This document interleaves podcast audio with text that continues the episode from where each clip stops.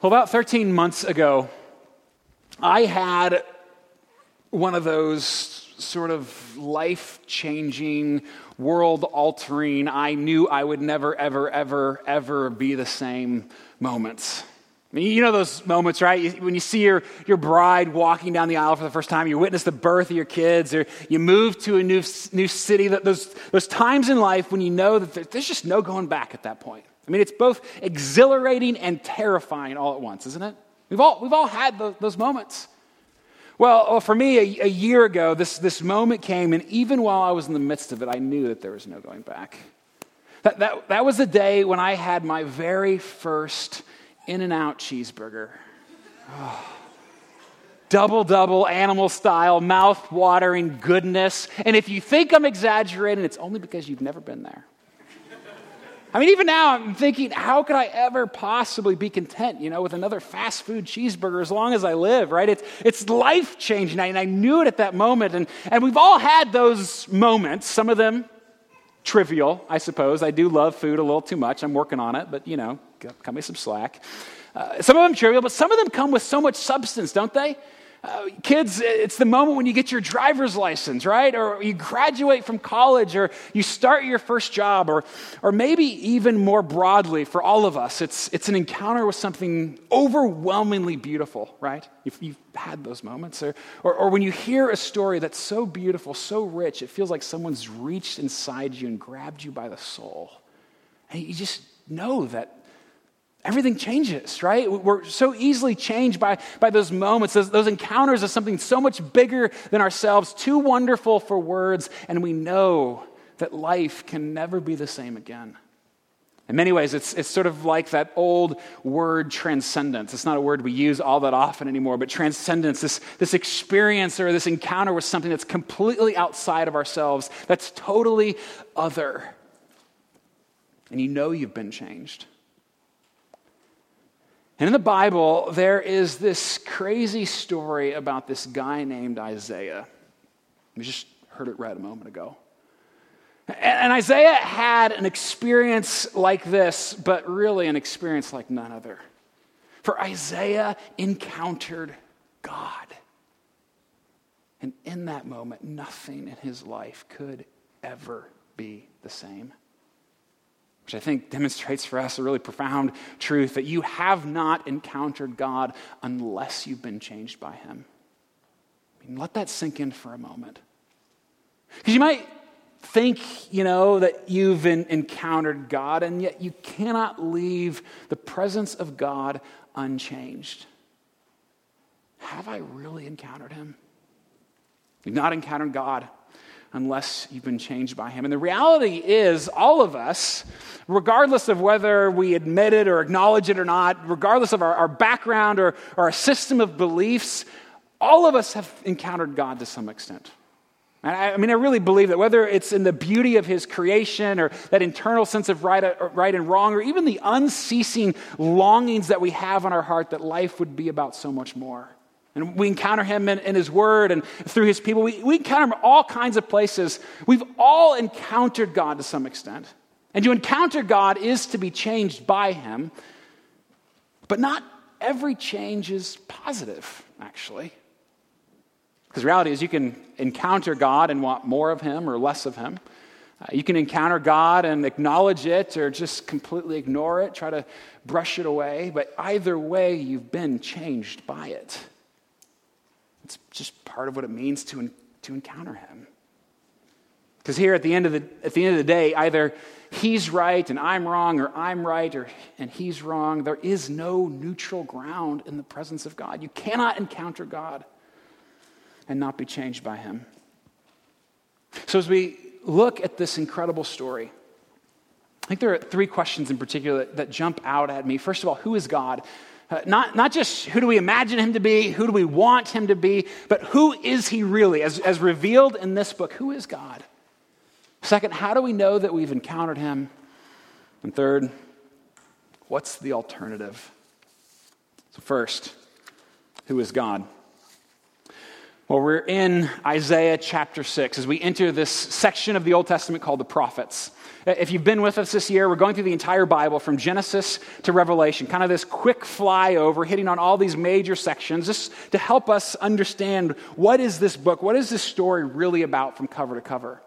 And so this morning we enter into the prophets. This is the last section of the Old Testament. This will take us through the summer means we're about halfway through our time together in the Bible. So the prophets, got, we got to remember, they, they were writing back during the time of the kingdom of Israel, back when everything was still falling apart.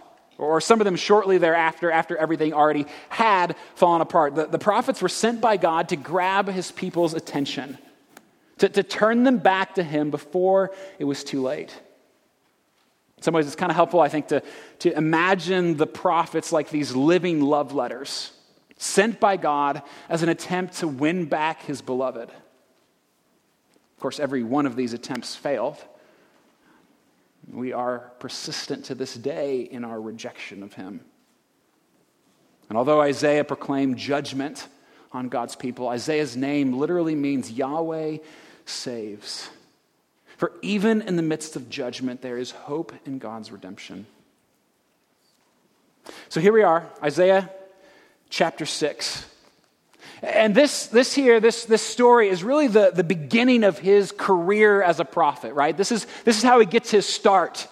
This is when he encounters God. Verse 1, it says, In the year that King Uzziah died, now that tells us we're back in, in 70, 740 BC. This is back in the time of, of 2 Kings and 2 Chronicles. And Uzziah was a, a wicked king. Uh, but he reigned in the midst of Israel's incredible prosperity, right in a time when they couldn't be richer, more powerful, stronger as a people, and yet growing more and more convinced that they didn't really need Yahweh. I mean, you know, they, they had everything they needed, they thought, and they, they were growing more and more self sufficient. But in the year that King Uzziah died, Isaiah has this vision of another king. He says, I saw the Lord sitting upon a throne, high and lifted up, and the train of his robe filled the temple. Above him stood the seraphim. Each had six wings. With two he covered his face, and with two he covered his feet, and with two he flew. And so Isaiah sees this manifestation of God himself high and exalted, right there on his throne, right? The, the true king, the king that the people of Israel had rejected long ago. And Isaiah sees him. It says that the, the train of his robe actually it filled up the temple. And these seraphim, literally angels of fire, surrounded him. As best as you can, you know, put yourself in that scene. It's just, it's hard to even imagine, but try to, try to be there in that moment, there in the presence of this manifestation of God Himself and all of His majesty and glory, sitting on His throne, the true King of everything. While these fiery creatures fly about, and one calls aloud to the other, Holy, holy, holy is the Lord of hosts. The whole earth is full of his glory. And it says that the earth shook and that the temple filled with smoke. And so, who is God? Well, how would Isaiah answer that question? What I think is really interesting is after this point in his life, and for the next 60 chapters in the book of Isaiah, he would regularly refer to God as the Holy One of Israel. About 30 times, actually, and he uses that title for God more than any other biblical writer. So I think at the end of the day, from this experience, Isaiah would say if God is anything at all, he's holy. That's kind of an old churchy word, isn't it? Holy. What does that, what does that even mean, right? And even the fact that these angels, that they chanted out three times there in the, in the presence of God. Some have said maybe, maybe there's some Trinitarian impl- implications there. If God is Father, Son, and Spirit, holy, holy, holy. Or, or maybe it's just for intensification that God, He's not just holy, He's holy, holy, holy. But, but what, is, what does that even mean? Holiness. Well, one theologian summarizes it with a, a, fairly simple prayer. Some of you probably learned it as kids. Maybe some of you kids uh, know this one. Uh, it's essentially God is great, God is good, and we thank Him for this food. Anybody? You familiar with that, right? Not, not to be confused with rub a dub dub, thanks for the grub. This one has a little bit more theology to it. God is great, God is good, and we thank Him for this food. And he writes that the two virtues assigned to God in this prayer, greatness and goodness, may be captured by one biblical word, holy. And so, even though it's sort of a strange word for us, holiness, it's this idea on the one hand that God is great, and on the other that he's good. Well, how, what, what do we even mean by that? Well, we see it in Isaiah God's greatness. I mean, this is, this is the idea that God is high and exalted above all, that there is nothing that we can even begin to compare him to, that he is completely other, that the king, majestic, lifted up. Holiness means that God is completely set apart. He's in a category all by himself, which is why these fiery angels can't help but worship. There is no one like him, not even close. But he's also good. And his goodness is probably what many of us most quickly think about when we think of his holiness. His absolute moral perfection, right? That he's perfectly righteous, that he never, never does anything wrong, that there isn't even a shadow of wrong in him. That he doesn't just meet the standard of goodness, that he is the standard of goodness. A.W. Tozer summarizes this perfectly. He says, God's holiness is not simply the best we know, infinitely bettered. We know nothing like the divine holiness. It stands apart, unique, unapproachable, incomprehensible, and unattainable. The natural man is blind to it. He may fear God's power and admire his wisdom, but his holiness he cannot even imagine. And we can't even imagine what this is. And so the angels cry out, the whole earth is full of his glory. Everywhere we turn, there's glory. This, this idea of beauty or weight or, or worth or, or value, this, this awestruck wonder that is God. This is our God. Isaiah saw him. And I'm just going to go out on a limb and guess that none of us have had an experience like that. That's probably a safe assumption. But have you, have you encountered him? Well, I mean, I think so. I mean, I go to church, I'm a fairly spiritual person, I suppose, but I think I have, but, but how do I know if I've encountered him? Well, remember what we said at the start. You haven't encountered him unless you've been changed by him. Because we got to keep in mind, even, even adding to this, because all of us need to wrestle with this. Have I truly encountered? If, if, we understand you know, what Jesus says in the New Testament later on, he says that there would be, there would be plenty of people who um, think they know him, who say they know him, who look like they know him, who really don't know him at all. And so we've all got to wrestle with this. Have you encountered him? Now, I think the trouble is, what makes it even more difficult for us is that the God many of us imagine, or maybe more accurate, the God many of us have created for ourselves, he's really not holy at all. Uh, I mean, really, right? And he's not all that concerned with, with your sins, at least not your favorite sins.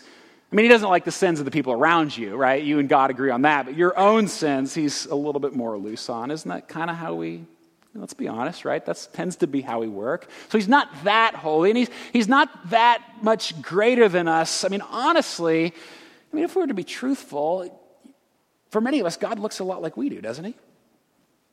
In our, in our minds, the way we imagine him, likes the same things, that kind of thing. In fact, I, I saw uh, this past weekend at Barnes & Noble, we were just kind of killing some time.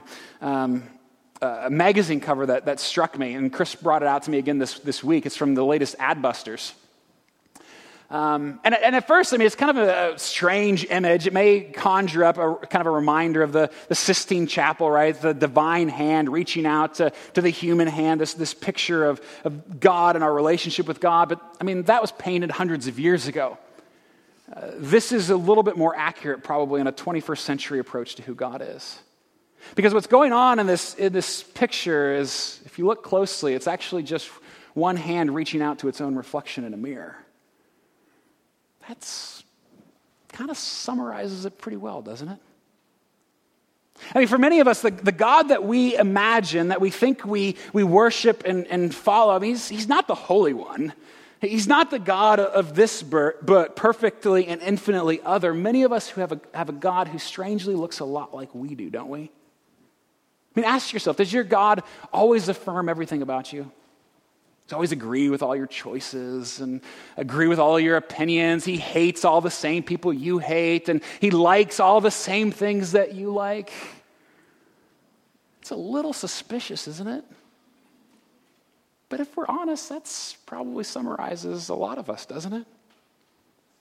I mean, if your God never confronts you, there's a good chance you haven't met the true God. Really miraculous, there's probably a good chance that you are your own God. Because the real God never leaves us unchanged. You haven't encountered the real God unless you've been changed by Him. So, so how do I know that I've encountered Him? Well, look at this, the story again. Three things happen in this, this story in particular. Starts off with this, this scene of, of, of desperate repentance, and then God intervenes with atoning forgiveness. And then Isaiah responds with, with lifelong devotion. Verse 5, still in chapter 6, the first words out of Isaiah's mouth Woe is me, for I am lost. I am a man of unclean lips, and I dwell in the midst of a people of unclean lips, for my eyes have seen the King, the Lord of hosts. Did you see his desperation? He's, he's saying, I'm as good as dead. I have seen God. I know my sins, and I can't, how could I possibly stand in his presence before the Holy One? And I think it's really interesting that this comes here in Isaiah. For most of the prophets, um, their encounter with God is at the beginning of their book, right? That's what sort of starts it off, and then they, they write and they preach to Israel. That's, that's typically how it goes. But it's so interesting to me that Isaiah's is six chapters in. So, what are the first five chapters of Isaiah? It's basically Isaiah saying over and over, Woe to you, Israel. Woe to you for this and for that and for all of your crimes against God, which was completely legitimate. And yet, here, when he stands in the presence of God, he cannot help but say, Woe is me. I mean, it's pretty easy to point out the sins of others. We're all really good at that. But when you encounter the real God, the true God, you cannot help but be struck with your own desperation, with your own sense of sinfulness. And we see that there with, with Isaiah. He knows that he's betrayed the Holy One. He sees his sins, he sees the sins of his people, and he responds with absolute terror in the presence of God. He deserves judgment and death, and he knows it. But his desperation, it's not an end in itself. His, his, desperation leads him to this, this kind of repentance to see his sins, to, to confess them before God, and then eventually to, to turn from them, to repent of them. And so picture yourself in that temple. I know it's hard to do, but just imagine you there in that place, standing before the standard of goodness not, not, the, not the God of your own reflection, the God for whom there is no comparison. And He knows everything about you. He knows, let's be honest, how much we hate Him most times. He, he knows how much you run from Him. He knows the things that you depend on instead of Him and the things that you love so much more than them. He sees the very depths of the darkest places of your heart as you stand there before Him. Woe is me. And I've always loved the, the children's series, The Chronicles of Narnia. They're just, they're just one of my favorites ever since I was a kid. It's even more fun now going back. We've started reading these with our kids and just seeing them engage. I mean, these stories were written 60 years ago. I mean, they're, they're old, and if you don't know anything about them, I mean, they're kind of this mystical world, right? They're kind of fantasy kids' books, talking animals, mythical creatures. I mean, they're, they're brilliant if you like that sort of thing. Uh, and they're written by this guy, Lewis. He was a, C.S. Lewis. He was an atheist uh, at Oxford and Cambridge, became a, a follower of Jesus, and with, throughout the Chronicles of Narnia, these seven books, there's all kinds of biblical images, uh, allusions to the story that, that we tell here from this, this book, the Bible. Um, and, and, so it has, has a lot of that. It's a lot of fun. But there was one scene in particular from the first book, The Lion, the Witch, and the Wardrobe, that I had, I had completely forgotten about until reading it a couple months ago with the kids. It's the scene right after Aslan, Aslan has risen from the dead. Aslan is the, the great, massive lion. He's, he's clearly the Christ figure, right? The godlike lion in this, in this mystical story. And he's risen from the dead, and the first two witnesses are uh, Lucy and Susan, these two little girls.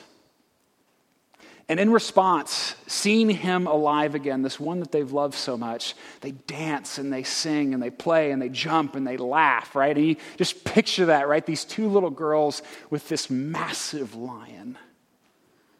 But I love how Lewis describes it. He says, It was such a romp as no one has ever had except in Narnia. And whether it was more like playing with a thunderstorm or a kitten, Lucy could never make up her mind. Most of us are probably pretty good at picturing God like a kitten. You know, cuddly and cute, you know, lovable and affectionate and, and all of that. But I love the tension that Lewis creates. God is like a kitten in that sense. He is loving and affectionate. And yet at the same time, he's a thunderstorm. He's not to be trifled with. I picture the, the lightning and hear the thunder, the roar of the winds whipping and whirling and thrashing. Our God is not to be trifled with. Ask yourself Am I desperate before this God? Because really, one of, the, one of the clearest indicators of whether or not you've met the real God or simply the God of your imagination is whether or not you're desperate in front of Him.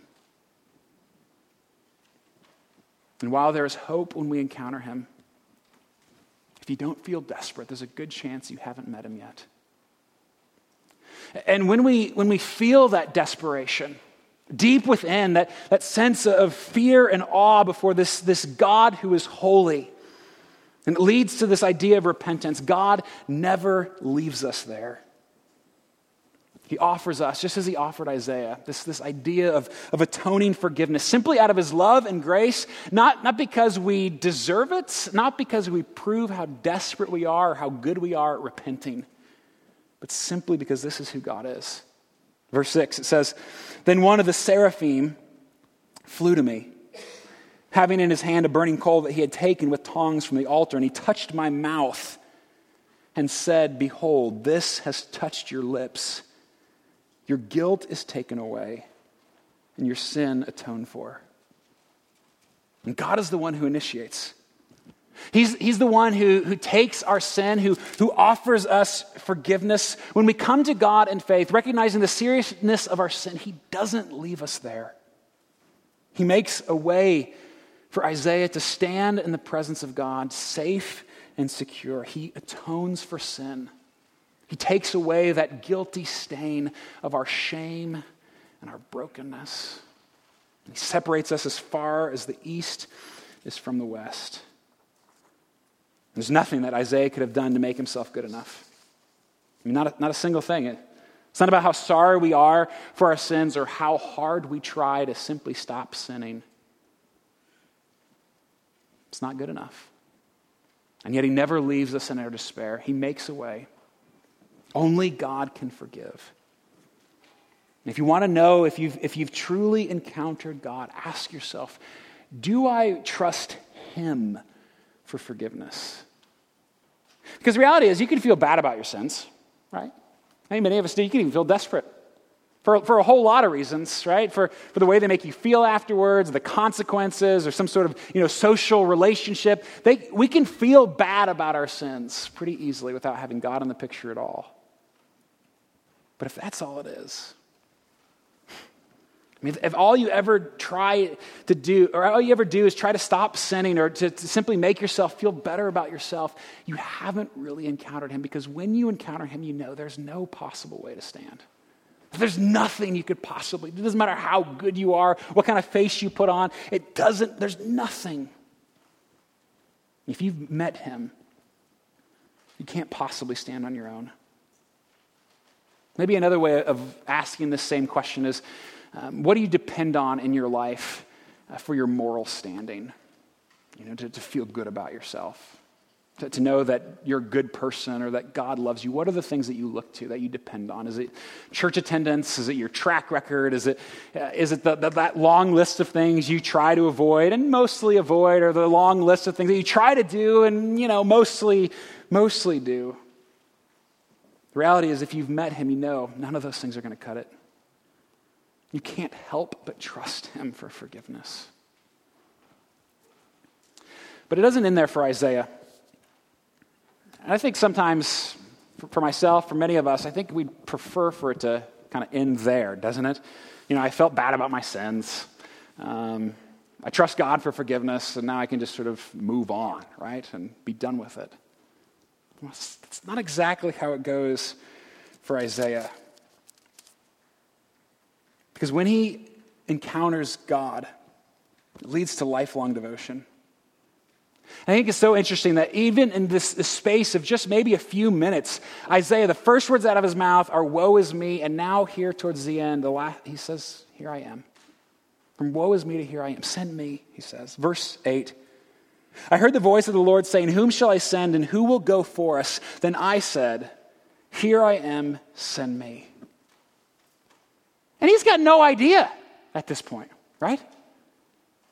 I mean, he has, he has no clue what's going on. He doesn't ask for any details or clarifications, loopholes, or long term benefits. All he knows is that he has encountered God. God has asked him to do something. Here I am.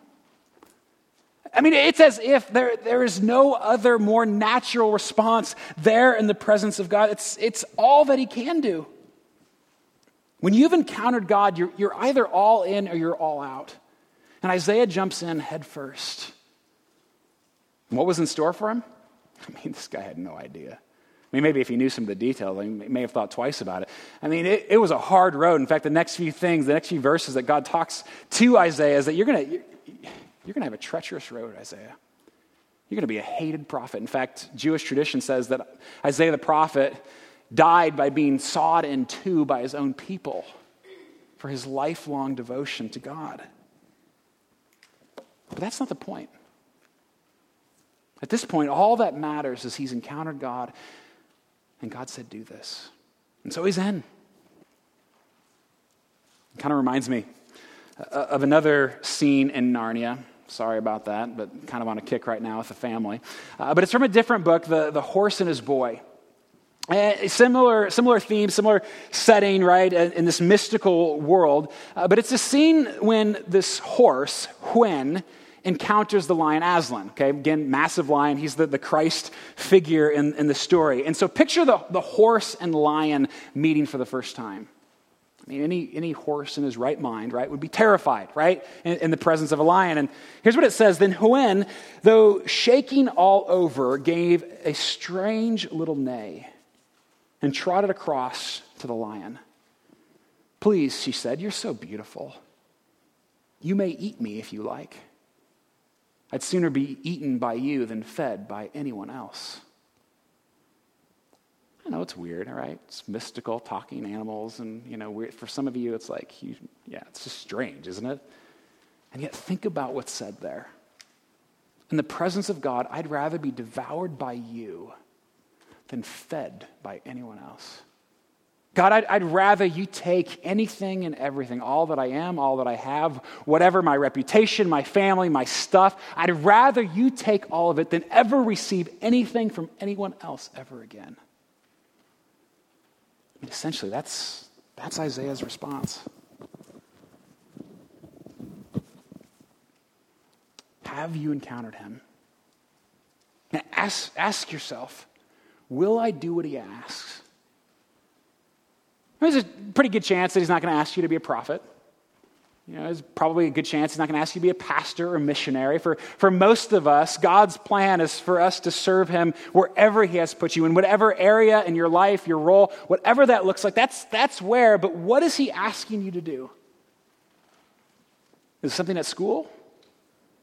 Something at work, with your family? Is there a relationship that just needs a good conversation or, or needs you to apologize or to extend forgiveness? Is there, is there someone that, that you need to share the gospel with or invite to church? Or is there something that you know deep down you just love way too much?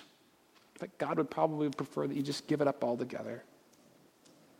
What is He asking you to do? Have you met Him?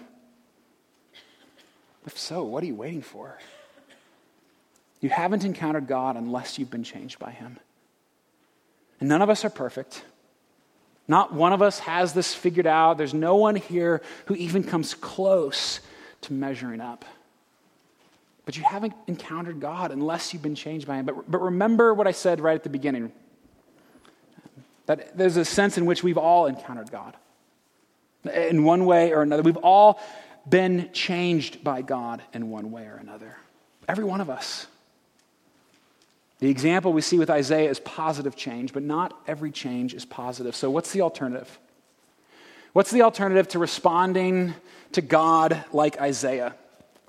The alternative is responding like the people of Israel. Because this is what God tells Isaiah to tell the people. This is sort of his stump speech, right? As a prophet, God says, Go and say this. Go and say to this people, Keep on hearing, but do not understand. Keep on seeing, but do not perceive. And what he's saying there, and what he goes on to continue to say is, you're going you're to preach to these people over and over again. You're going to give them glimpses of who I am. You're going to tell them all about, they're not going to hear a word of it. They're going to hear it, but they're not going to hear it. They're going to see it, but they're not going to see it. And ultimately, it's going to lead to their judgment, to their demise. Because the people also encountered God. Isaiah is not, not the only one. And yet his lifetime of sermons was little more than judgment. If you've encountered God, there's really just two options. There's the, the path of Isaiah that we see here played out before us, this incredible response to this, this holy God. Or there's the path of, of Israel, hearing God but refusing to understand, getting little tiny glimpses of God but refusing to see. God is always moving toward us, but we're either moving toward Him or away from Him. There's no middle ground, there's no neutral ground in the presence of God. At the end of the day, you either say, Woe is me, or God, get away from me. You either say, Here I am, or God, to hell with you. I want nothing to do with you. Those are the options. Which will it be? And Jesus, he even picks up on this in the Gospel of John. He even quotes some of these exact words from Isaiah that some will encounter him and be wonderfully changed by him, but many, most even, will encounter him and just keep getting harder. And it's, it's kind of a scary thing to think about, isn't it? Have I really encountered him? Have I, have I really been changed by it? It's something I've had to wrestle with this week, thinking through this text and this, and this, this story. It's really had to wrestle with. Maybe that freaks you out a little bit, thinking about your pastor, wondering if he's ever actually encountered God. But let's be honest, we're all pretty good at going through the motions, aren't we? Every one of us. And I know deep within my own inadequacies, am I desperate before God? Well, I mean, sometimes if the mood sets me right, you know whatever. Uh, do I, do I depend on him for my forgiveness? Well, yeah, I mean, sometimes, but I'm also, I'm also stinking self righteous. Man, I can be self righteous, judgmental of others, thinking I'm so great, which is essentially a sign that I'm standing on my own two feet, right? Not depending on, on this God to save me. Will I do what he wants? I mean, it's not too hard, right? When, when it doesn't get in my way all that much, then sure, yeah, I will. And woe is me. Yet, even though we feel this tension, I mean, if it's your desire to follow and seek this God, we, we feel this tension of what ought to be in our lives and what really is, and yet we cannot forget what Isaiah's name means Yahweh saves. In fact, we'll see next week, we'll look at three different passages that, that talk about how Yahweh intends to save 800 years later. But we know, don't we? It's through his son.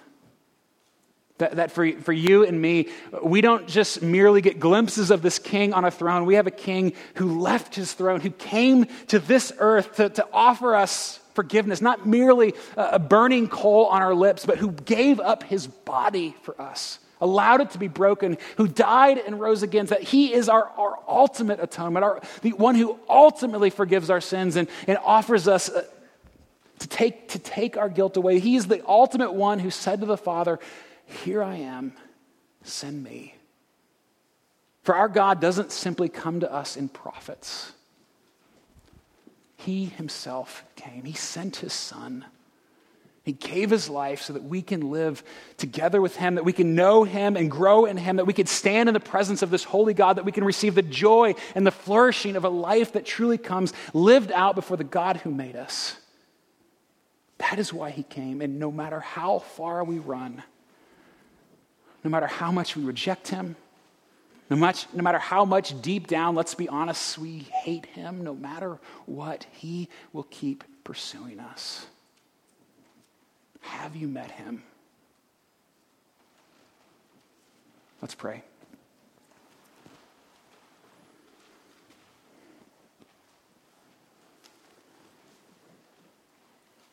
God, I am truly amazed that you allow someone as unholy as me to stand in your holy presence.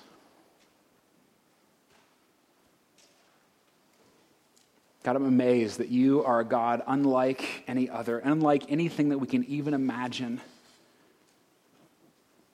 And yet you pursue us that you love us, that you long to be with us, that you sent your Son to make a way that we could stand in your presence, that we could know you and love you and experience life as we were designed to live it. God, I pray that we would embrace that. I pray that we'd be gripped by your holiness, that we would feel the desperation within us, but that we'd keep turning to you, knowing that in Jesus, we are forgiven. We are safe and secure in your love, and that you call us your sons and daughters through simple faith in you. So, God, I pray that now together we would cry aloud with the angels Holy, holy, holy. That we would worship you, that we would delight in your glory, and that you would be so gracious as to give us even a tiny glimpse of your presence. We pray this for Jesus' sake. Amen.